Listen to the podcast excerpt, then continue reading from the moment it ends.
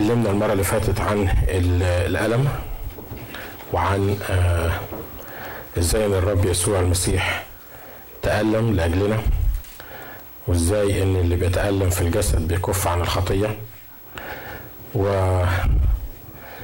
اتكلمنا عن الناس اللي حوالينا اللي بيستعجبوا إن إحنا ما بنركضش معاهم لفيض الخلاعة اللي هم آه، بيكونوا موجودين فيها وبيجروا فيها. النهاردة هنتأمل مع بعض في أصحاح أربعة وعدد سبعة. أصحاح أربعة وعدد سبعة. بيقول حقيقة مهمة جدا وغريبة إنها تتقال من ألفين سنة تقريبا لأن الحقيقة بتقول إن نهاية كل شيء قد اقتربت. دي حقيقة الروح القدس بيذكرها بيذكرها من ألفين سنة. بيقول وإنما نهاية كل شيء قد اقتربت. تقول لي الكلام ده من ألفين سنة الروح القدس بيقول من ألفين سنة إن نهاية كل شيء قد اقتربت وإلا لما الروح القدس يقول من ألفين سنة إن نهاية كل شيء قد اقتربت يبقى قد اقتربت حبيبي مش كده؟ تقول لي طب وال 2000 سنة اللي فاتوا دول إزاي اقتربت؟ 2000 سنة ولسه ما جاتش النهاية الكتاب بيقول إن يوم عند الرب بألف سنة وألف سنة كيوم مش كده؟ خلي بالكم إنه النهاية اللي بيتكلم عنها الكتاب دي ممكن تكون حاجة من الاتنين مش نهاية الأيام. يعني ممكن تكون نهاية الأيام وتكون نهاية العالم. والرسول بطرس في في ال- الرسائل بتاعته اتكلم عن إن الأرض والمصنوعات اللي عليها ستحترق بالنار وبعدين بيتكلم عن الحاجات اللي, اللي هتحصل في نهاية الأيام. لكن هنا لما بيقول نهاية كل شيء قد اقتربت ممكن تعني حاجة من الاثنين تعني نهاية العالم وقدام الرب نهاية العالم اقتربت والمفروض في عينينا تبقى ال- العالم قد اقتربت. وممكن تعني إنه بيكلم كل واحد فينا وبيقول له نهاية كل شيء بالنسبة لك قد اقتربت. لأنه حتى لو عاش الإنسان هيعيش 60 سنة 70 سنة 80 سنة معرفش عدد الأيام اللي بيعيشها فرسول بطرس عايز يقول يا جماعة خلي بالكم إن الموضوع مش مطول على الأرض حياتكم مش مطولة على الأرض. مهما كانت فيها 60 70 80 100 سنة هتخلص ونهاية كل شيء قد اقتربت. هنا بيتكلم عن واحدة في الاثنين وواضح إن هو الاكثر بيتكلم عن آه، نهاية العالم كنهاية العالم ونهاية الأيام ونهاية الأرض والمصنوعات اللي موجودة عليها لكن ده يعلمني إن أنا آخد الكلام ده بالنسبة لي. وأنا لو قعدت أفكر فيه ألاقي نهاية كل شيء قد اقتربت الأسبوع اللي فات كنت بقول أنا أنا لسه فاكر أيام ما كان عندي 25 سنة. حاسس إنه 25 سنة اللي فاتوا دول ما أعرفش فاتوا إزاي. مع يعني 25 سنة دي حاجة كبيرة مش كده؟ وتقعد تفكر فيها 25 سنة كانت حاجة كبيرة. لكن أنا متهيألي ال 25 سنة اللي فاتوا دول فاتوا في ثلاث سنين مثلا أو سنتين لأن الأيام بتجري وبتجري بسرعة. لو مش مصدقني هات ساعه بس تكون من الساعة الكبيرة لأن العقارب بتاعت الساعة الصغيرة دي بتمشي على مهلها لكن بص في ساعة من الساعات الكبيرة كده هات ساعة من الساعات الكبيرة بتاعت الحيطة دي وبص العقرب الثواني تلاقي نفسك خايف لأن العقرب بيمشي كده. بتاع الثواني. يعني لما تبص للعقرب بتاع الثواني في الساعة الكبيرة تحس إن أنت حتى يمكن بعينيك مش قادر تتابع آه، بسهولة آه، فوات الدقيقة الواحدة اللي موجودة. واضح إن الدقيقة اللي بتمر أو الثانية اللي بتمر ما بترجعش في عمرك. مش كده؟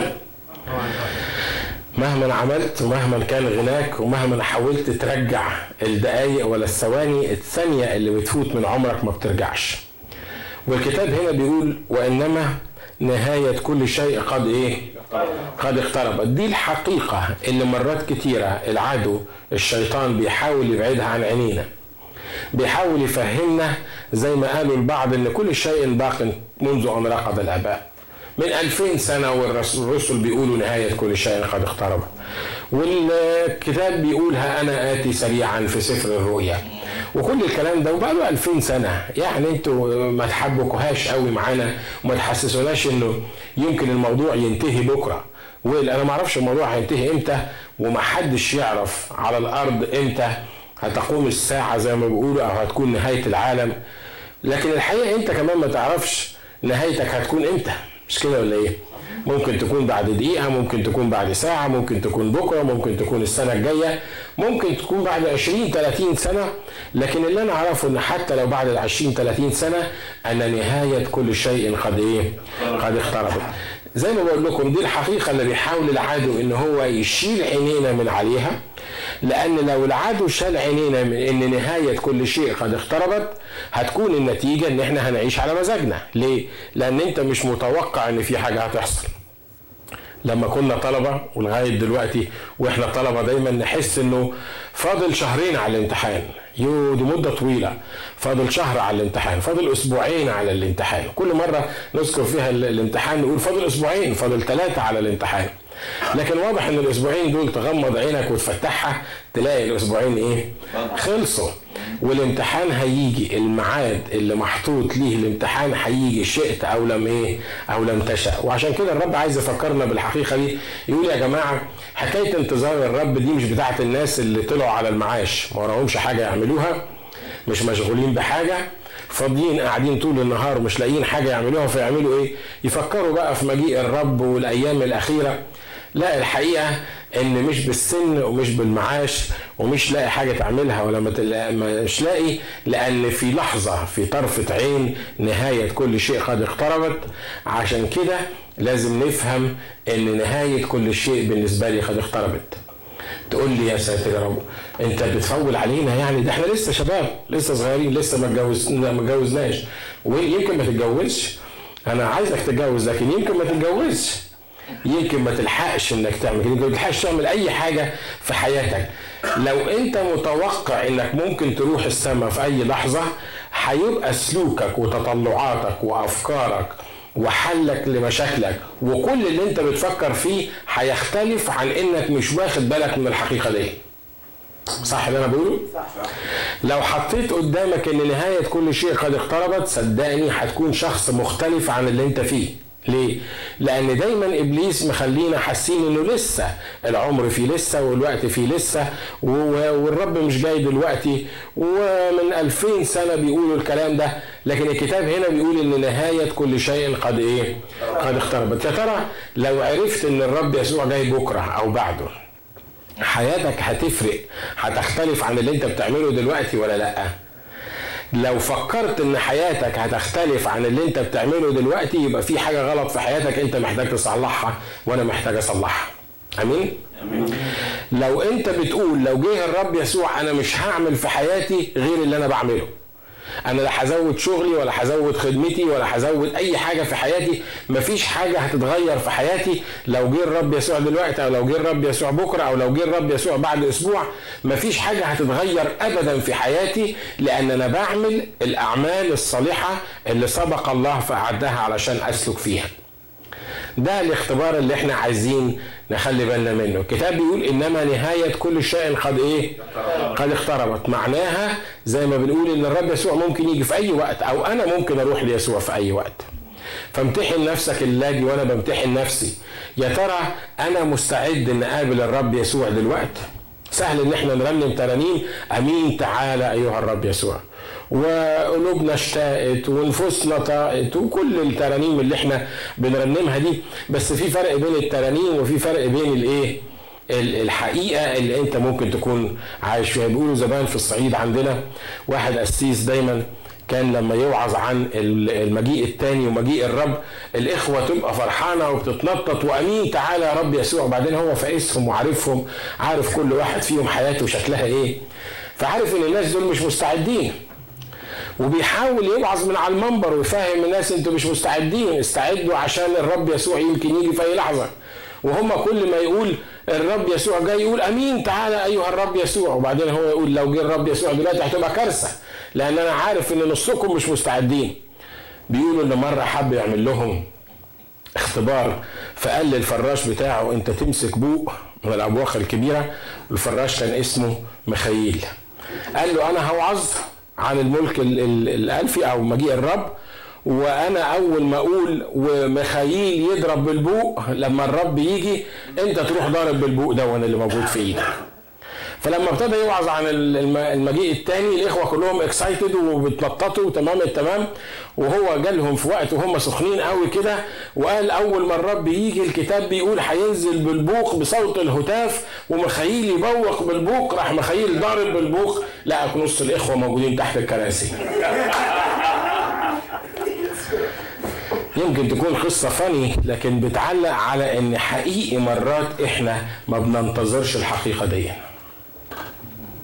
صح؟ وبتقول إن إحنا مرات كثيرة مع إنها حقيقة مثبتة بالروح القدس في الكتاب المقدس لكن إحنا ما بنفكرش فيها ومرات بنبقى مش عايزين نفكر فيها مرات بنبقى عايزين نبعدها عن ذهننا لأنه لو نهاية كل شيء قد اقتربت في حاجات معينة لازم تتوفر فينا ذكرها الكتاب هم تقريبا أربع خمس حاجات هنعدي عليهم بسرعة. بيقولوا انما نهاية كل شيء قد اقتربت. طب نعمل إيه لو نهاية كل شيء قد اقتربت؟ بيقول فتعقلوا واصحوا للصلوات. يقول يا جماعة لو نهاية كل شيء قد اقتربت إحنا كلنا عارفين إن كلمة صلاة جاية من كلمة صلة والصلة دي لازم تكون موجودة بيني وبين الله. فبيقول لو نهاية كل شيء قد اقتربت فينبغي أن نتعقل ونصحو للصلوات معناها إن يبقى فيه الشركة المستمرة العلاقة الصلة اللي بيني وبين الله بحيث إن لما يجي الرب يسوع أنا مش لسه هدور على العلاقة دي مش لسه هدور أصلح العلاقة دي لكن المفروض إن أنا أكون في صلوات في تعقل وفي صحيان وفي صلوات لأن نهاية كل شيء قد إيه؟ قد اقتربت. على قدر ما إحنا عارفين إن نهاية كل شيء قد اقتربت إحنا محتاجين نوطد العلاقة بالرب يسوع. خلي بالك لو ما عندكش علاقة بالرب يسوع في الأرض مش هيبقى عندك علاقة بالرب يسوع في السماء. اكشولي أنت مش هتروح السماء. لو ما تعرفش يسوع مخلص شخص لحياتك وليك علاقة حقيقية وشركة حقيقية بالرب دي معناها إنك مش هتروح السماء. تقول لي يعني إيه؟ طب ما أنا اتولدت من من الروح القدس وأنا اتولدت من الماء والروح واتجددت وعرفت الرب يسوع مخلص شخص لحياتك. لو انت عرفت يسوع مخلص شخص لحياتك دي معناها إن السكة بينك وبين الله اتفتحت لأن الرب يسوع لما كان على الصليب لما قال قد أكملت شق حجاب الهيكل من فوق لتحت معناها إنه فتح السكة بينك وبين الله. بقيت المشكلة بتاعتك أنت إن يكون في علاقة بينك وبين الله.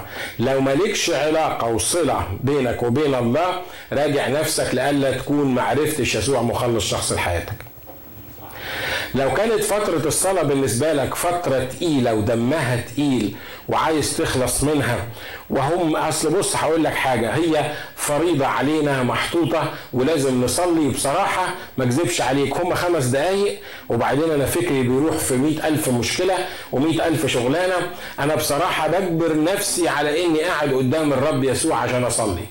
لو كان ده لسان حالك أنا أؤكد لك إن في في حياتك حاجة غلط كبيرة وإنت محتاج تراجع نفسك لئلا تكون ما تعرفش الرب يسوع مخلص شخص لحياتك. أنا مش عايز أخوفك ومش عايز أعقدك لكن الحقيقة عايز أخوفك النهارده لأن واحدة من العلامات اللي بتقول إن يسوع ساكن في حياتك وإنك عرفت الرب يسوع مخلص شخص لحياتك هي إنك تستنى بفارغ الصبر الوقت اللي بتقضيه مع الرب. آمين, أمين. لما تكون بتحب حد تحب تقعد معاه تحب تتكلم معاه تحب تعرف أخباره تحب تشاركه بأخبارك. لكن ما تقدرش تقول لي إنك بتحب حد وأنت مش عايز تشوفه وأنت مش عايز تقعد معاه وأنت مش عايز تتكلم معاه. وأنت لما بتقعد معاه خمس دقايق بتلاقي نفسك ما أنتش عارف بتقول إيه متلخبط جايب اليمين في الشمال وسرحان هو قاعد معاك بيكلمك وأنت بتفكر في موضوع تاني خالص غير اللي هو بيتكلم معاك فيه. إنما نهاية كل شيء قد اقتربت فاعملوا إيه؟ فتعقلوا. مين هو العاقل؟ الشخص الذي يصحو للصلوات. التلاميذ قالوا للرب يسوع علمنا أن نصلي. قال لهم متى صليتم؟ فقولوا وأعطاهم المثال بتاع أبانا الذي الصلاة اللي إحنا المفروض بنرددها مرات كتيرة ومرات كتيرة بنردد هذه الصلاة من غير ما نفهم أصلا الصلاة بتقول إيه. في ناس اتعودت تقول أبانا الذي في الاجتماع عشرين مرة وفي البيت خمسين مرة وفي وعلى السبحة ثلاثة مليون مرة. في ال في ال في اليوم وهم مش واخدين بالهم هم بيقولوا إيه؟ لكن الرب ما عطاناش ابانا الذي لمجرد إن إحنا نكررها من غير ما نفهمها لكن عطانا المثال اللي إحنا المفروض نصلي بيه. إنما نهاية كل شيء قد اقتربت فتعقلوا. لما يقول تعقلوا بيكلم ناس مش عاقلة. مش كده ولا إيه؟ تقول نشكر الله إحنا عاقلين. لا الحقيقة إحنا مش عاقلين. لأن البشر بطبيعتهم العادية مش عاقلين. هو محتاجين يعقلوا ويفهموا إن نهاية كل شيء قد اقتربت وهم محتاجين إن هم يتعقلوا ويصحوا لإيه؟ للصلوات. كلمة يصحوا دي آه لو عايزين نفسرها فيها حاجات كثيرة لازم نخلي بالنا منها. يمكن بيقول يصحوا مش معناها بس إنه يصحى من النوم. أنت مش لازم تصحى من النوم مش لازم تعذب نفسك الساعة 2 بالليل. تصحى علشان تكون رضيت ربنا لأنك قمت من الساعة 2 بالليل وأنت بتصلي. لو الروح القدس صحاك it's okay اعمل كده. لكن الكتاب قال لكل شيء تحت السماء إيه؟ تحت السماء وقت مش كده؟ يعني لما يجي بالليل والمفروض تنام نام. الروح القدس مش هيزعل منك ويقول لك الرسول هنا ما بيقولش تعقلوا واصحوا للصلوات. يعني لازم تظبط المنبه على الساعة 2 بالليل لأنك لو ما قمتش الساعة 2 بالليل هيبقى في مشكلة. ليه؟ لأنك لازم تصلي الساعة 2 بالليل. لا الكلام ده كان زمان. خلي بالكم إن في المسيحية الصلاة ما هياش فرض. مش مفروض عليك تصلي. في المسيحية مش المفروض عليك تعمل أي حاجة. كل الحاجات اللي بنعملها في المسيحية والممارسات والعبادات بتاعتنا ليست فرض في المسيحية لكنها علاقة محبة بين الله وبين الإنسان. أنت مش مفروض عليك تحب مراتك ولا خطيبتك ولا حد تاني لكن أنت المفروض إن ده شيء طبيعي بيطلع من جواك. أنت مش مفروض عليك تحب الرب مش مفروض عليك إنك تصوم. الفرض ولا تمس ولا تجس وإنك تصوم في وقت معين وتصلي في وقت معين وصلاة الساعة 3 وصلاة الساعة 6 وصلاة الساعة 9 وصلاة الساعة 12 دي ما هياش فروض. لو تحولت هذه الصلوات إلى فروض يبقى أنت يمس الهدف أو فقدت الهدف من الصلوات. أمين؟ أنا أحب أقعد مع خطيبتي آه لكن ما أحبش حد يفرض عليا ان لازم أقعد مع خطيبتي نص ساعة في اليوم. لو مفروض عليا إن أنا أقعد مع خطيبتي نص ساعة في اليوم هيبقى في حاجة غلط. صح صح مظبوط؟ أنا مش المفروض عليا إن أصلي. ده مش فرض ربنا حطه عليا إنك لازم تصلي. ولو ما صليتش يبقى في حاجة غلط ولو ما صليتش في المواعيد المعينة دي يبقى ارتكبت خطية ولو ما صليتش بالطريقة دي يبقى لازم أتحاسب معاك لأنك أنت ما كملتش الوصايا. الكلام ده كان في العهد القديم. لكن في العهد الجديد تقول لي الله الله خلي بالك قبل ما تكمل هو إيه اللي بيفرق بين العهد القديم والعهد الجديد؟ العهد القديم حسب تعليم الكتاب المقدس الروح القدس ما كانش واخد مني هيكل. ما كانش ساكن فيا كان بيزورني. كان مطلوب مني إن أتقابل مع الله مرات معينة في السنة. وما كنتش أقدر أخش لله في أي وقت. اكشولي أنا كإنسان طبيعي عادي ما أقدرش أصلا أخش لله.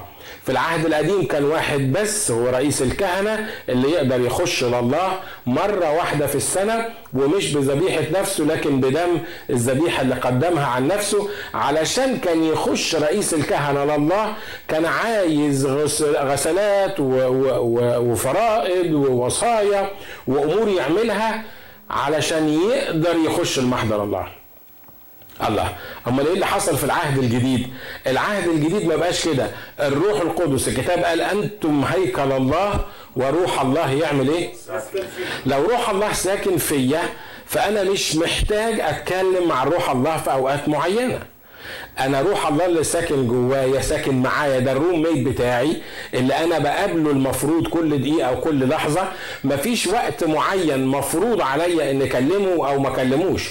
مفيش وقت معين في النهار لازم أكلمه بس الساعة 3 والساعة 6 والساعة 9 والساعة 12 لا الكلام ده مش موجود في المسيحية والصلاة في المسيحية ليست فرضا.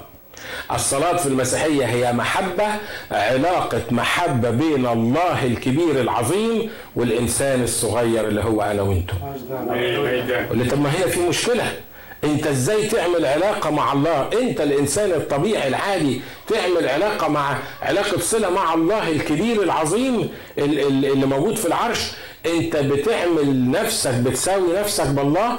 انت بتجيب الله العظيم ده وانت تحطه في الصورة الملموسة الصغيرة. لا أنا ما بعملش كده. ده هو اللي عطاني الامتياز ده. هو اللي منحني الامتياز ده لما قال لا أعود أسميكم عبيد فيما بعد؟ بل إيه؟ أحباء. العبد ما يقدرش يخش لسيده في أي وقت. العبد ما يقدرش يكلم سيده بأي حاجة. العبد فيه قوانين عشان يقدر يتصل بسيده في قوانين لازم يراعيها. لكن الأحباء لما يكونوا اتنين حبايب مع بعض يبقى زي ما بنقول بالبساطة كده بيرفعوا التكليف بينهم وبين بعض إنجاز التعبير في علاقتنا بالله. آمين, أمين. عشان كده بقول يا جماعة صدقوني نهاية كل شيء قد اقتربت. فاعملوا إيه؟ خليكم عاقلين تعقلوا واصحوا إيه؟ واصحوا للصلوات. اصحوا للصلوات كمان معناها إنك تخلي بالك أنت بتصلي بتقول إيه؟ تخلي بالك من علاقتك الصلة بينك وبين الله. زمان في العهد القديم زي ما اتفقنا كان فيه أمور معينة لازم تتقال قطع معينة لازم تتقرأ. السيرموني أو ال ال ال بالعربي يعني العوايد أو الطقوس اللي أنت بتعملها دي كانت حاجة مكتوبة ما تقدرش ما تقدرش تبعد عنها. أنت ماشي واحد اتنين تلاتة أربعة. لكن النهارده الروح القدس الكبير ده وانحل جواك وخد منك حبيبه وعمل علاقة خاصة بيك فأنت تقدر تكلم الروح القدس في أي وقت بأي شكل وبكل موضوع موجود جواك ليه؟ لأن الروح القدس والله يسكن فيك وأصبح حبيبك. تقول لي هنا في مشكلة أخ ناجي إزاي تقول لي إن الله يسكن فيا؟ أنا ما قلتش. لو أنا اللي قلت كان معلش ممكن تحاسبوني على الكلام ده لكن مش أنا اللي بقول. الكتاب المقدس بالروح القدس اللي هو روح الله بيقول أنتم هيكل الله وروح الله يسكن إيه؟ يسكن فيكم. لو الله يسكن فيا يبقى لازم أتعقل وأصحى للصلوات. لازم أنتبه للصلوات. اصحوا للصلوات معناها كمان إنك تنتبه إن موضوع الصلاة ده موضوع مهم. لازم اللي تمارسه في حياتك. لازم الصلة بينك وبين الرب يسوع تكون موجودة كل الوقت كل يوم. وده اللي يميز العاقل مش من العاقل. تقول لي فيها إيه العقل دي؟ أصل خلي بالك من حاجة. من غير ما تعمل العلاقة دي بشخص الرب يسوع حياتك هتبقى مزربل حياتك هتبقى ملخبطة. حياتك هتبقى صعبة. امين فمين هو العاقل؟ العاقل اللي هو يعمل صلة علاقة مع الشخص الذي يستطيع كل شيء ولا يعثر عليه إيه؟ أنا لو لو أنا النهارده بشتغل وبجيب فلوس لكن مش ضامن حياتي لآخر الشهر مش ضامن الفلوس دي تجيني آخر الشهر أنا محتاج أعمل إيه؟ أعمل صلة مع بنك مع واحد أو مع شغل أو مع مدير يكون ضامن لي اللي في آخر الشهر الفلوس اللي أنا محتاجها تجيني. مش كده برضو؟ لو أنا مش عارف أصلا المرض اللي ممكن يصيبني لأن ممكن يصيبني أمراض كتيرة. العلاقة أو الصلة المظبوطة هي إني أعمل صلة بدكتور يكون يقدر يشفي كل الأمراض. مش كده برضو؟ قس على ذلك كل احتياجاتنا. لو أنا بتعترضني مشكلة معينة وأنا مش عارف أحل مشاكلي يبقى العاقل هو اللي يعمل علاقة مع الشخص اللي يساعده إن هو يحل مشاكله. لو أنا مش عارف اربي عيالي ومحدش فينا بيعرف يربي عياله إلا بالروح القدس لما الروح القدس يملاك وتبقى فعلا موجود في جادلي بيت أو موجود في بيت آه، الله والتقوى. ما تعرفش تربي عيالك إلا إذا كان يسوع المسيح عندك في البيت. وأنا بتحداك النهارده إنك تقول لي إنك بتعرف تربي عيالك لو كان يسوع مش موجود في البيت. لأن لو كان يسوع مش موجود في البيت مستحيل هتعرف يكون عندك بيت مسيحي حقيقي تربي فيه عيالك بطريقة مظبوطة. لو أنا وأنتوا مش عارفين نربي عيالنا يبقى لازم أعمل صله مع شخص يكون فاهم في تربية الأطفال ويكون عارف إزاي إن أنا أربي عيالي بطريقة كويسة. لو أنا ما أعرفش أعمل علاقات بطريقة كويسة لأني عصبي لأني آه، تفكيراتي مش مظبوطة لأن أي حاجة موجودة جوايا فأنا محتاج إني أتعلم من واحد يكون فاهم في العلاقات أعمل صلة وعلاقة مع واحد يكون فاهم في العلاقات دي. عشان كده الكتاب لما بيقول اصحوا للصلوات بيقول خلي بالكم إنك محتاج إنك تعمل صلة مع الشخص اللي يعرف يحميك ويعرف يرزقك ويعرف يحل مشاكلك ويعرف تلاقيه في أي وقت يتكلم معاك. الشخص الذي يحيي الموتى ويدعو الأشياء غير الموجودة كأنها إيه؟ كأنها موجودة. هو ده الشخص العاقل. تمام. وعلى نقيض من هو الشخص الجاهل؟ عرفوا الجاهل بحاجات كتيرة لكن أعظم تعريف هو اللي جه في الكتاب المقدس. التعريف اللي جه للكتاب المقدس عن الجاهل بيقول إيه؟ قال الجاهل في قلبه ليس إيه؟ يعني الشخص الجاهل هو اللي ما عندوش صلة بالرب يسوع المسيح المخلص الوحيد للبشرية. عشان كده الرسول هنا لخص القصة دي كده يقول اسمعوا. صدقوني إنما نهاية كل شيء قد اقتربت. فتعقلوا واصحوا للصلوات. خلي بالكم أنتوا محتاجين تعملوا صلة مع هذا الشخص. فتعقل وما تدورش على الناس اللي ما ينفعوكش ما تدورش على البشر لأن ملعون من يتكل على ذراع بشر لأن البشر في المشاكل بتاعتك وفي الاحتياجات بتاعتك وفي تربية ولادك وفي المستقبل بتاعك وفي العلاقات بتاعتك البشر ممكن ينفعوك مرة لكن يخذلوك آلاف المرات. لأن هم ناس محدودين هم محتاجين اللي هم يساعدهم لكن الشخص العاقل هو اللي يعرف إن رجاؤه في الرب يسوع إن أمله في الرب يسوع إن الحل في يسوع المسيح وحده الشخص العاقل اللي يعمل صلة مع الرب يسوع المسيح. وده اللي كتب عنه الكتاب إنما نهاية كل شيء قد اقتربت فتعقلوا واصحوا للصلوات. آمين. بيقول نهاية كل شيء قد اقتربت. واحد تعقلوا واصحوا إيه؟ للصلاة. ولكن قبل كل شيء لتكن محبتكم بعضكم لبعض شديدة لأن المحبة تستر كثرة من الخطايا. تقول لي هو الترتيب بقى إن تعقلوا واصحوا للصلوات ولا محبتكم بعضكم لبعض إيه؟ شديدة؟ الترتيب الصحيح ان هو الأول تعقلوا واصحوا للصلوات ولا محبتكم بعضكم لبعض شديدة. الكتاب بيقول إيه؟ صحيح. قال تعقلوا واصحوا للصلوات بيقول ولكن قبل كل شيء لتكن محبتكم. بعضكم لبعض شديدة. لأن المحبة تستر كثرة من إيه؟ إذا أول حاجة لما نعرف نهاية كل شيء قد اقتربت أول حاجة نعملها إن إحنا نحب بعضنا إيه؟ نحب بعضنا بعض. لما سألوا الرب أية وصية هي الأعظم؟ لما الرب سأل السؤال ده آية وصية هي الأعظم قال له تحب الرب إلهك من كل قلبك من كل فكرك من كل قدرتك؟ وبعدين قال له إيه؟ وتحب قريبك إيه؟ قال لك أنت لخصت الناموس كله. ده أنت لخصت الناموس والأنبياء والكتاب المقدس والعهد القديم والعهد الجديد. في القصة دي في الحاجة الواحدة دي هي إن إنك تحب الرب إلهك من كل قلبك وفكرك وقدرتك وتحب قريبك إيه؟ كنفسك. بيقول يا جماعة لو نهاية كل شيء قد اقتربت لتكن محبتكم بعضكم لبعض شديدة لأن المحبة تستر كثرة من الإيه؟ المحبة بتعمل حاجات كتيرة قوي تقدر تقرأ عنها في كورنثوس الأولى 13 لكن في الحتة دي الكتاب بيقول ليه نحب بعضنا بعض؟ لأن المحبة تستر كثرة من إيه؟ من الخطايا تقول لي طب هو ليه جاب حكاية الصلوات الأول وبعد كده بيتكلم عن المحبة؟ بيقول شوفوا المهم الصلة. لكن الحقيقة لو ما كنتش تحب نحب بعضنا بعض انت مش هتعرف تعمل الصلة مع الرب يسوع. ليه؟ لأكتر من سبب. لأنك لو ما كنتش قادر تحب أخوك اللي انت شايفه زي ما قال الكتاب مش زي ما بقول أنا تبقى كذاب لو قلت لي إنك بتحب الله اللي انت مش شايفه. مش كده ولا إيه؟ الرب يسوع ما هوش موجود بالجسد دلوقتي معانا ما هوش قاعد في الكرسي اللي جنبك لكن الحقيقة هو قاعد في الكرسي اللي جنبك. مع في الشخص اللي موجود جنبك الرب يسوع قاعد في الشخص اللي موجود جنبك.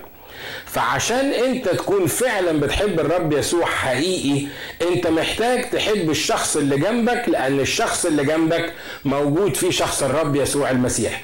لو ما عرفتش تحب الشخص اللي جنبك هتبقى كذاب لو قلت لي إنك بتحب الله اللي انت ما شفتوش. خد الحتة هنا بتاعت المحبة قال إيه؟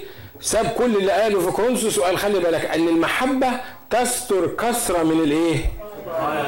بيقول أصل الصلة دي موجودة بيننا وبين الله على أساس حاجة قالها الرب في العهد الجديد. قال اسمع. إن غفرتم للناس زلاتكم يغفر لكم الله إيه؟ يعني لو ما غفرتش للناس زلتهم لو ما عرفتش تغفر لغيرك الله ما يقدرش يغفر لك. وخلي بالك لو الله ما قدرش يغفر لك يبقى ما فيش صلة بينك وبينه. صح صح. أمين؟ امين العلاقة أصلا مبنية بينك وبين الله على أساس إن أنت أنت مش ماسك خطايا لا على أخواتك ولا ماسك خطاياك أنت. إحنا سهل إن إحنا نروح للرب ونقول له يا رب اغفر خطيه يا رب أنا بعتذر عن الخطيه دي. والرب يقول لك أنا آسف. ما أقدرش اغفرها لك. يا رب مش ممكن. ده انت أي حد بيجي لك وبيطلب منك الغفران والصفح انت أكيد يا رب بتغفر له. يقول لك آه بس الحقيقة أنا مش قادر أغفر لك أنت. ليه مش قادر تغفر؟ لي أنا لأنك أنت مش غافر. لأنك أنت مش قادر تستر خطايا الآخرين. لو مش قادر تستر خطايا الآخرين أنا ما أقدرش أستر خطيتك. ولو ما قدرتش أستر خطيتك أنا عيناي أطهر من أن تنظر للشر وللخطيه فأنا ما أقدرش أبص للشر والخطية اللي موجودة فيك. علشان كده ما أقدرش أتعامل معاك. أمين؟ عشان كده بقول إنما نهاية كل شيء قد اقتربت. فاعملوا إيه؟ حبوا بعضكم بعض لأن المحبة تستر كثرة من الخطايا وبعدين تعقلوا واصحوا لإيه؟ للصلوات. ما أكثر الناس اللي بتصلي للرب وهي مش غافرة للآخرين. صح اللي أنا بقوله؟ صح ها؟ ما أكثر الناس صلوات سهلة جدا. هو الصلاة مش كلام؟ تقف قدام الرب وتصلي وتتكلم. لكن زي ما قلنا الرب ممكن يقول لك لا مش قادر مش قادر أعمل صلة معاك لأنك أنت ماسك الخطايا على وده تعليم كتير موجود في الأناجيل وفي أماكن كتيرة إن إحنا لو عايزين نعمل علاقة صلة بيننا وبين الله ينبغي أن نغفر لإيه؟ الآخرين. خلي بالكم مظاهر المحبة كتيرة جدا لكن الحتة دي بيقول إن أهم مظهر من مظاهر المحبة المتعلقة بنهاية الأيام هي إيه؟ إن المحبة تستر كثره من الإيه؟ تقدرش تقول لي أنا بحبك وأنت مش قادر تسامحني. ما تقدرش. تقدرش تقول لي كده. أنا غلطت فيك؟ أه غلطت فيك. ممكن أكون عملت حاجة مش مظبوطة؟ أو ممكن أكون عملت حاجة مش مظبوطة. لكن أنا جيت بقول لك سامحني. أو أنت جيت بتقول لي سامحني. ما أقدرش ما أقدرش ما أقدرش أقول إن أنا بحبك لو أنا ماسك الخطية عليك. لو أنا مش قادر أغفر لك.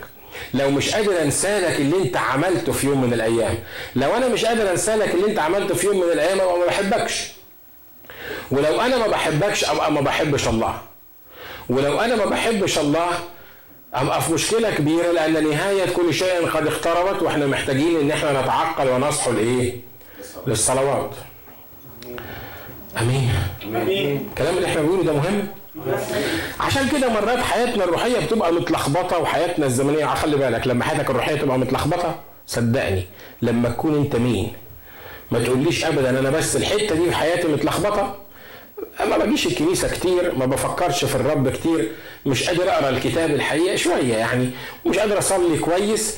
لما يكون حياتك الروحية متلخبطة صدقني شئت أو لم تشأ حياتك الجسدية هتبقى متلخبطة وحياتك النفسية هتبقى متلخبطة وبيتك هيبقى متلخبط وعلاقاتك هتبقى متلخبطة. آمين؟ مقتنع ولا مش مقتنع؟ أصل الموضوع مش متروك لاقتناعنا. ليه؟ لأن كل واحد فينا هيتفلسف هيجيب لها حل. لكن أنا عايز أقول لك كده لو حياتك الروحية مش مظبوطة لا يمكن يكون في كل حياتك التانية حاجة مظبوطة. أمين؟ لو حياتك الروحية مظبوطة هتلاقي كل هتلاقي حرب آه. هتلاقي مقاومة آه. إبليس هيحاول يوقعك آه. يمكن تقع آه. بس لو حياتك الروحية مظبوطة كل حاجة ممكن تتصلح. لكن لو حياتك الروحية مش مظبوطة ولا حاجة معاك ممكن تتصلح وده يرجعنا لتعقلوا واصحوا الإيه؟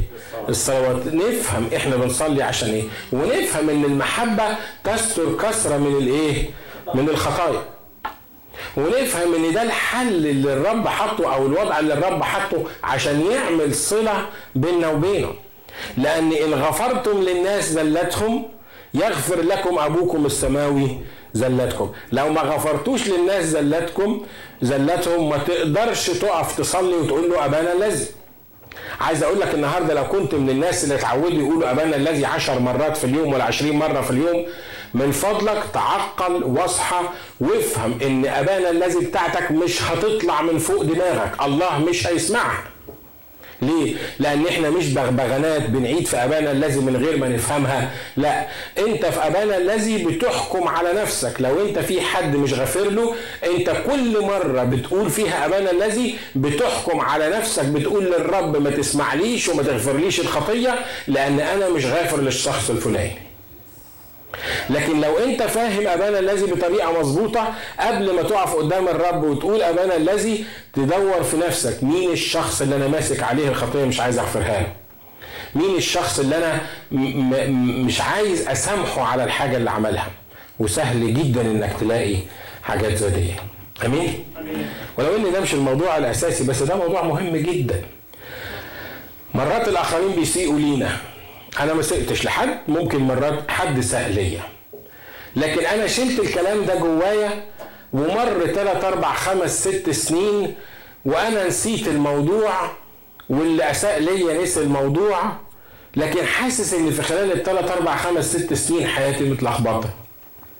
وتيجي تصلي والرب يقول لك آه أنت فاكر المشكلة الفلانية اللي حصلت معاك من أربع خمس سنين؟ تقول يا هو الرب هيقعد يفتكر لي الحاجات القديمة. خلي بالك الرب ما بيفتكرلكش الحاجات القديمة عشان يقرفك ويذلك بيها لكن الرب بيفتكر لك الحاجات القديمة عشان يغفرها لك لأن الله الخطية اللي أنت ما بتعترفش بيها بتفضل موجودة حتى بعد 20 سنة.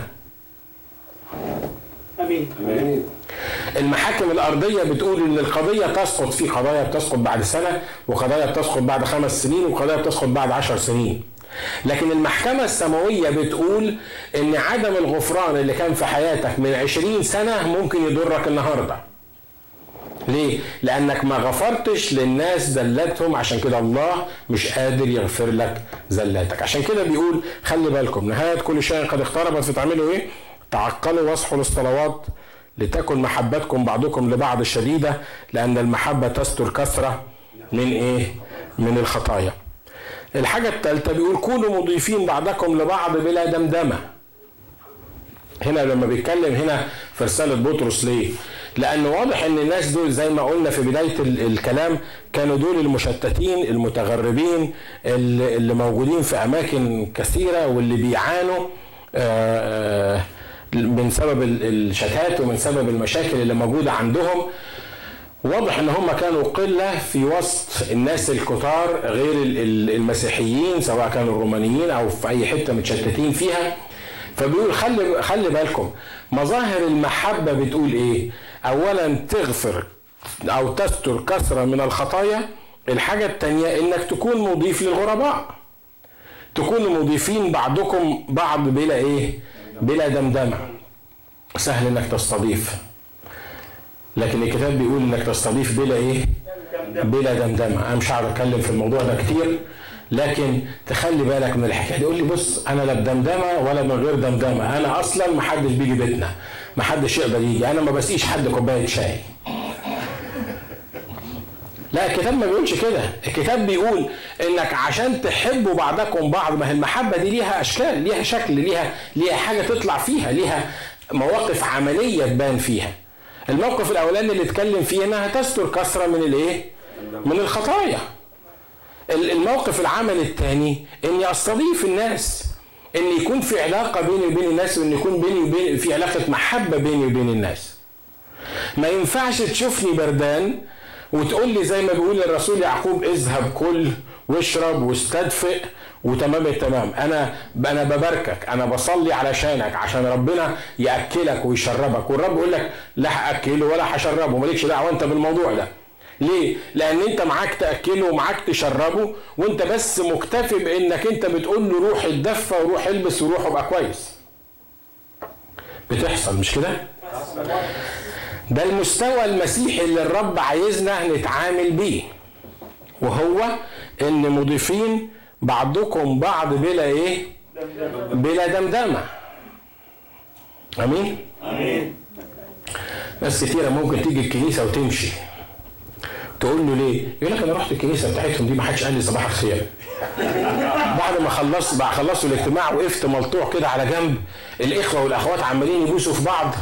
وأنا مستني حد يجي يحط إيده في إيدي ويقول لي إزيك ولا أنت مين ولا ولا يتعرف عليا ولا يساعدني في حاجة ولا حتى يبتسم في وشي الناس دول ده بيحصل بيحصل مش كده؟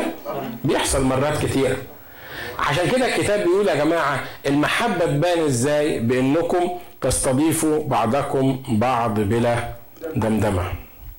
عدد عشرة بيقول ليكن كل واحد بحسب ما أخذ موهبة يخدم بها بعضكم بعض كوكلاء صالحين على نعمة الله المتنوعة. خلي بالكم الأول قال تستر خطايا الآخرين. الحاجة الثانية قال تضيف الآخرين. الحاجة الثالثة قال تعمل إيه؟ تخدم الآخرين.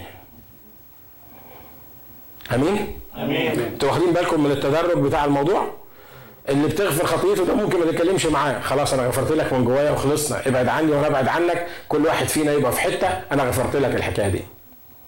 لكن الخطوة اللي بعد كده بيقول إيه؟ مش بس إنك أنت تغفر له الخطية أنت مطلوب منك إن أنت تستضيفه. تقول لي أنا هحطه كده وأنا يعني هأجر له شقه يقعد فيها وخلصنا. خليه هو برضه في حتة وأنا في حتة. لكن الكتاب هنا بيقول لا. خلي بالكم إن الله أعطانا مواهب.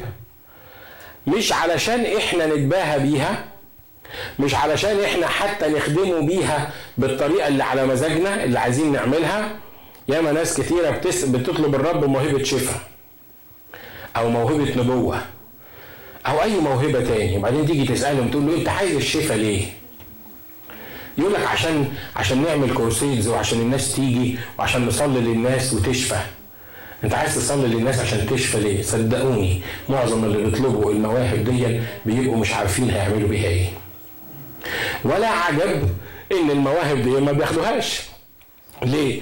لأن لما يجي زي ابني كده لما بيقول لي عايزك اول ما تجيب لي عربية تجيب لي ال- قال لي إيه ار جي مش عارف ليه حاجة حاجة هم فاهمينها كده حاجة كبيرة أنا مش عارف حتى الماركة شكلها إيه بس هو سمى لي حاجة كبيرة كده بيقول لي أول عربية تجيبها لي تجيبها لي الماركة الإيه الكبيرة دي ولا Escalade ولا what الحاجة اللي بيقولوا عليها دي.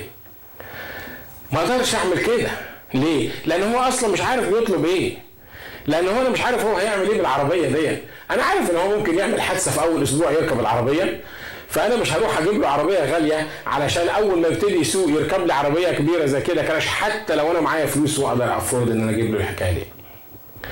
لو أنا مش عارف أصلا الموهبة اللي أنا بصلي عشانها دي أنا هعمل بيها إيه؟ تأكد إنك مش هتاخدها مع إنها ممكن تكون موجودة جواك.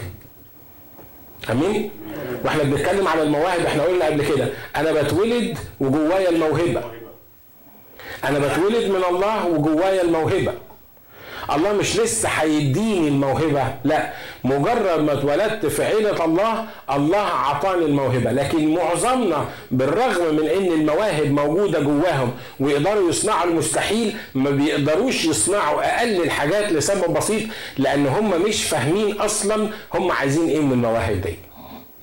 لكن الكتاب هنا حط حاجة مهمة جدا. بيقول يا جماعة نهاية كل شيء قد اقتربت فتخلي بالك ليكن كل واحد بحسب ما أخذ موهبة يخدم بها بعضكم بعض كوكلاء صالحين على نعمة الله المتنوعة. العدد ده بيقول عشرات الحاجات مش وقت نتكلم فيها كلها بس بيقول ليكن كل إيه؟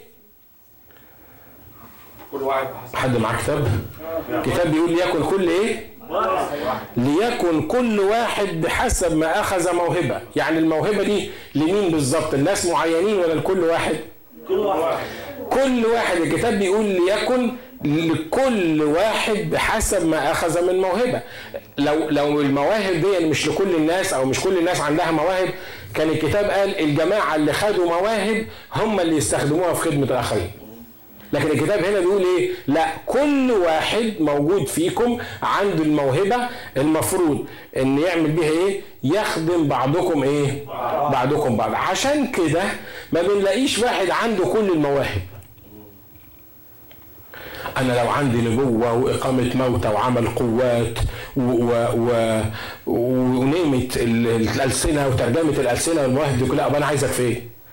ابقى أنا محتاجك في أنا مش محتاجك. ليه؟ لأن أنا عندي التسع مواهب ولا كانوا في كورنثوس 12 ولا كانوا في حتة ثانية أكتر من كده. لو أنا عندي كل المواهب أنا مش محتاجك الحقيقة. أنت اللي محتاجني وهتفضل محتاجني على طول عشان أنا عندي كل المواهب.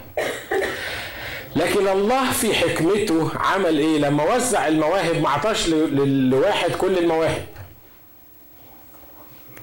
لما الله عمل الاوفيسز أو الوظائف الكتابية الروحية ما عطاش لواحد كل الوظائف. أنا ما أقدرش أقول إن أنا قسيس وراعي ومبشر ومعلم ونبي ورسول في نفس الوقت. ما أقدرش أقول إن أنا بمتلك كل الكلام ده. أنا ممكن أكون رسول وبمتلك حتة من هنا وحتة من هنا وحتة من هنا لكن في واحد تاني يمكن ما يكونش مرسل ما بيروحش أماكن بعيدة وما بيأسسش كنايس ممكن يكون موجود في الكنيسة كل اللي يعرف يعمله هو التبشير. عشان كده الله قصد إن إحنا يكون عندنا مواهب متنوعة عشان نحتاج واحد فينا لإيه؟ للآخر. وعشان زي أنا ما بخدمك أنت تخدمني. آمين. يبقى القسيس ما عندوش كل حاجة. أمال القسيس إزاي؟ لو ما عندوش كل حاجة يبقى قسيس إزاي؟ القسيس لازم يكون عنده كل حاجة. لا الكلام ده مش كتابي. الكلام ده مش كتابي. القسيس ممكن يكون محتاج لواحد من اللي موجودين يبقى عنده نبوة. يقول له يا قسيس الرب بيقول كذا كذا نعمل كذا في الكنيسة. ممكن القسيس يكون محتاج لواحد مبشر. أنا ما أعرفش أروح أبشر. أنا I'm so proud بالمجموعة اللي بتطلع تبشر. وخصوصا أنا ماشي امبارح ولقيت حد واقف ماسك يافطة كبيرة مكتوب عليها Jesus loves you مش عارف إيه. و I'm so proud أنا ما أعرفش أعمل كده. أنا ما أعرفش أعمل كده. أنا ما أعرفش أمسك يافطة وأقف في الشارع. أنا يمكن ما أعرفش أقف في المحطه بتاعة المترو وأجري ورا واحد أقول له يسوع يحبك يقول لي طب تبقى قسيس إزاي؟ لما أنت ما تعرفش تقول لي يسوع يحبك أمال أنا ما أعرفش أعمل كده. أنا أعرف ممكن أقف اوعظ على المنبر وفي واحد تاني يقف يقول لواحد يسوع بيحبك وفي واحد تاني يقدر يروح يخبط على الباب بتاع حد يتكلم معاه وواحد تاني يعرف يصلي في بيتهم. كل واحد فينا عنده موهبة معينة السبب الأساسي من إنك بتاخد الموهبة إنك تخدم الآخرين. آمين؟ أمين؟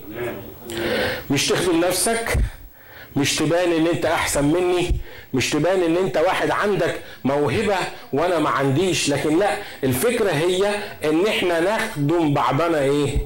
بعض. وده المستوى الثالث المستوى الاولاني انك تستر كثره من الخطايا المستوى الثاني انك تضيف المستوى الثالث انك تخدم الايه؟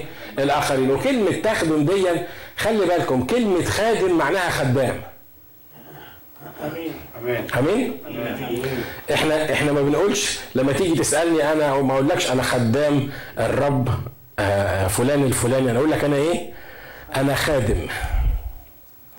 لكن لا الحقيقة إن كلمة خادم معناها خدام. وزي ما اتفقنا قبل كده في الوعظات بتاعت يوم الحد اللي ما بيعرفش يبقى خدام ما بيعرفش يبقى سيد. امين؟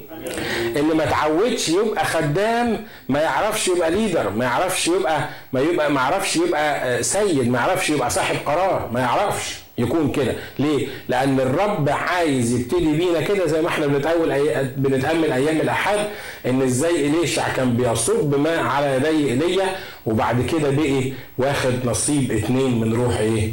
من روح إيليا. فبيقول نهاية كل شيء قد اقتربت تعقلوا واصحوا للصلوات يكون محبتكم بعضكم لبعض شديدة لأن المحبة تستر كثرة من الخطايا. كونوا مضيفين بعضكم ببعض بلا دمدمة ليكن كل واحد بحسب ما أخذ. موهبة يخدم بعضكم بعض كوكلاء صالحين على نعمة الله المتنوعة. إيه حكاية نعمة الله المتنوعة؟ ما هي أصلي لأن المواهب متنوعة فنعمة الله متنوعة لكل واحد فينا فمن نعمة الله علي أن أعطاني الموهبة الفلانية ومن نعمة الله عليك أنه أعطاك الموهبة الثانية ومن نعمة الله عليك أنه أعطاك الموهبة الثالثة يبقى لازم نخلي بالنا أن المواهب دي النعمة معطاة لينا من الله. آمين. أمين؟ الكتاب بيتكلم عن النعمة التي نحن فيها موهبون. خلي بالك المواهب دي لو فهمت إنها نعمة تفهم إن مش لأنك شخص حلو. مش لأنك يعني راجل بتخدم كويس ولا ست بتتعب في عمل الله ولا واحد بتصلي أربع ساعات في اليوم. الرب بقى قال لك إحنا لازم نكافئ الأخ فلان ده ده بيصلي أربع ساعات في اليوم فإحنا لازم نكافئه ونديله نعمة. النعمة بيعرفوها إنها عطية مجانية لشخص لا يستحقها. امين آمين. أمين؟ آمين. الموهبة هي إيه؟ عطية مجانية لشخص لا يستحقها. أمين؟ اوعى تفكر لأنك بتصلي كتير فربنا هديك موهبة. اوعى تفكر لأنك انت يعني راجل قلبك على الخدمة وعايز تخدم فالرب عطالك الحكاية دي لأنك شخص كويس. الرب عايز يستخدمك. لا عايز أقول لك الرب بس عايز قلبك بالكامل ياخده ومن هنا هو هيدي لك النعمة وهيدي لك الموهبة اللي هتخدم بيها إيه؟ إخواتك. في ناس بتاخد الموهبة ما بتقدرش تكمل بيها. في ناس في يوم من الأيام تسألهم يقول لك مش الأخ فلان ده؟ ده الأخ فلان ده كان كان بيصلي للعيانين. الواحد يقوم كده من على الكرسي. الراجل المشلول أنا شفته بعيني حط إيده عليه قام بالمنظر ده. أنا مش عارف إيه اللي حصل له. هي المواهب دي بتفقد؟ خلي بالك بالظبط كده المواهب الموهبة عطايا الله وهباته هي بلا إيه لكن أنا اللي بعطلها ليه؟ لأن أيام ما كنت أنا بصلي للناس عشان تشفى لأني بحب الناس من قلبي ولأني عايز يسوع يتمجد لما الناس دي تشفى أيام ما كنت أنا بره الصورة خالص كنت أضع يدي على المرضى فيحصل لهم إيه؟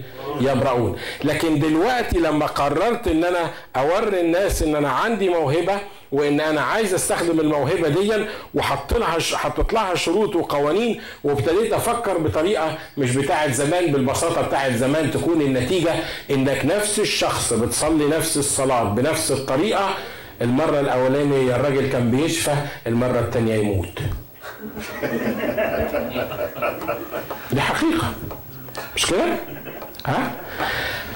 الرب بيدي موهبة تكلم بألسنة. تلاقي واحد وانت قاعد جنبه وهو بيتكلم بألسنة تلاقي نفسك بتترعش. نفس الشخص لما مرة تاني يقعد جنبك ويتكلم بألسنة تلاقي نفسك مش طايق نفسك عايز تقوم تلطشه. تديله قلمين. ليه؟ لأن في حاجة بتشهد جواك بتقول الكلام ده فيك الكلام ده مش مظبوط. اللي بيحصل ده مش مظبوط. ليه؟ لأنه ال ال كل الكلام اللي إحنا بنقوله ده فيه ايتمز كتيرة جدا. أنا بركز على الحتة اللي الكتاب هنا بيذكرها. هنا بيقول إن إن كل واحد فيكم عنده موهبة. وكل اللي عنده موهبة أنت واخد الموهبة عشان نخدم بعضنا بعض. ولما بتخدم الناس بالموهبة بتاعتك أنت مجرد وكيل على وزنه الله عطاها لك. أنعم عليك بهذه الوزنه أمين؟ والكتاب تعاليمه واضحة في كل الدنيا. في واحد اسمه الوكيل الصالح في واحد اسمه الوكيل اللي مش صالح. لما الرب يدي لك وزنة وتاخدها وتطمرها مش هتستخدم في حياتك. لكن لما الرب يدي لك وزنة وانت تكون وكيل صالح يعني إيه الوكيل الصالح؟ يعني التاجر بيها يعني الرب عطاك شفاء عطاك نبوة عطاك وات الموهبة اللي عطاها لك لما تتاجر بيها تنمو وتضرب الموهبة التي فيك والرب يستخدمها أكتر والرب يلاقيك بتمجد اسمه بالموهبة دي وبتفيد إخواتك وبتخدم إخواتك يقوم يدي لك تاني ويدي لك تالت ويدي لك رابع ومن له يعطى فإيه؟ فيزداد. والذي ليس له فالذي عنده يؤخذ منه. آمين. الكلام ده كله أفهمه في ضوء الآية اللي بتقول إنما نهاية كل شيء قد اقتربت. فلو نهاية كل شيء قد اقتربت خلي بالك أنت محتاج تتعقل وتصحى للصلوات محتاج تحب الآخرين بشدة محتاج تستر كثرة من الخطايا محتاج إنك تضيف بعضكم بعض بلا دمدمة وكل واحد خد موهبه يقدر يخدم بيها إيه؟ الآخرين. يعني إيه يخدم بيها الآخرين؟ يعني يعمل إيه؟ الرسول شرحها لنا في المكان اللي جاي فقال شوفوا إن كان يتكلم أحد فأقوال الله. إن كان يخدم أحد فكأنه من قوة يمنحها الله. لكي يتمجد الله في كل شيء بيسوع المسيح الذي له المجد والسلطان إلى أبد الإيه؟ ما جابش سيرتي أنا هنا في الموضوع. ما جابش سيرتي مش كده؟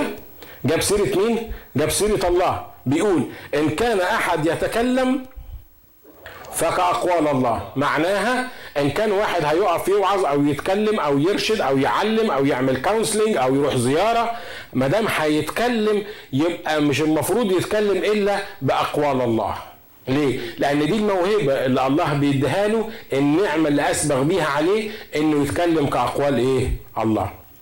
واللي بيخدم يخلي باله وإن كان يخدم أحد فكأنه من قوة يمنحها إيه؟ برضو أنا مش موجود في الصورة. ال ال ال ال ال القوة دي اللي بيمنحها الله الشخص اللي بيخدم دون مش معتمد على إمكانياته مش معتمد على ذاته مش معتمد على فلسفته مش معتمد على خلفياته ومش معتمد على دراسته. تقول لي حلو. أنا لا هدرس وأنا إيه ولا عندي إمكانيات ولا عندي خلفيات. أنا هعيش زي ما أنا كده وهعتمد على الله. لا خلي بالك أنا لازم أدي لك الصورة كاملة. ان ما كنتش تدرس مش هتعرف تتكلم. امين. امين. لا قولوا امين عفية كده عشان احس ان أنتوا موجودين معايا ها؟ امين. لما الله يكون عايز يستخدمك في خدمة انت عليك دور تعمله. انت ما تقدرش تقعد وتقول يا رب استخدمني يا رب استخدمني. يا رب استخدم. أنا مستني استخدام الرب. أنا منتظر الرب يستخدمني. أنا منتظر الرب يعمل بيا حاجة. مش هيعمل. أنا بطمنك النهارده مش هيعمل. خليك اقعد صلي وقول أنا منتظر الرب ومنتظر الرب ومنتظر الرب. غالبا هتنتظر الرب لغاية ما تطلع على المعاش وبعدين تموت. آمين. تقول له ما نعمل إيه؟ خلي بالك هنا بيقول إيه؟ وإن كان يخدم أحد فكأنه من قوة يمنحها إيه؟ الله. الله بيعمل اللي عليه اللي عليه الله إنه يعمل إيه؟ يمنحك القوة. لكن مين اللي يخدم؟ الإنسان. الإنسان. أنت معايا؟ أنا قربت أشطب الخدمة. بس ركز معايا في الحتة دي. أنا بخدم. الجزء اللي عليا إن أنا أعمله إن أنا أخدم. الجزء اللي على الله ان هو يعمله يعمل إيه؟ يديني القوه أنتوا واخدين بالكم من الاثنين. عشان كده الرسل ساعة ما الرب طلع وراح السماء الرسل كانوا جاهزين إن هم يشتغلوا. 12 واحد عدهم ثلاث سنين ونص. صحيح هم لغاية الصليب ما كانوش فاهمين إيه اللي بيحصل وقعد يقنعهم إن هو هيموت ويقوم. حتى لما قام ما خدوش بالهم إن هو كان المفروض يقوم. المهم بعد ما قام وأثبت لهم كل حاجة كانوا جاهزين إن هم عايزين ينزلوا علشان يعملوا الخدمة يذهبوا إلى العالم أجمع وأكرزوا بالإنجيل للخليقة كلها.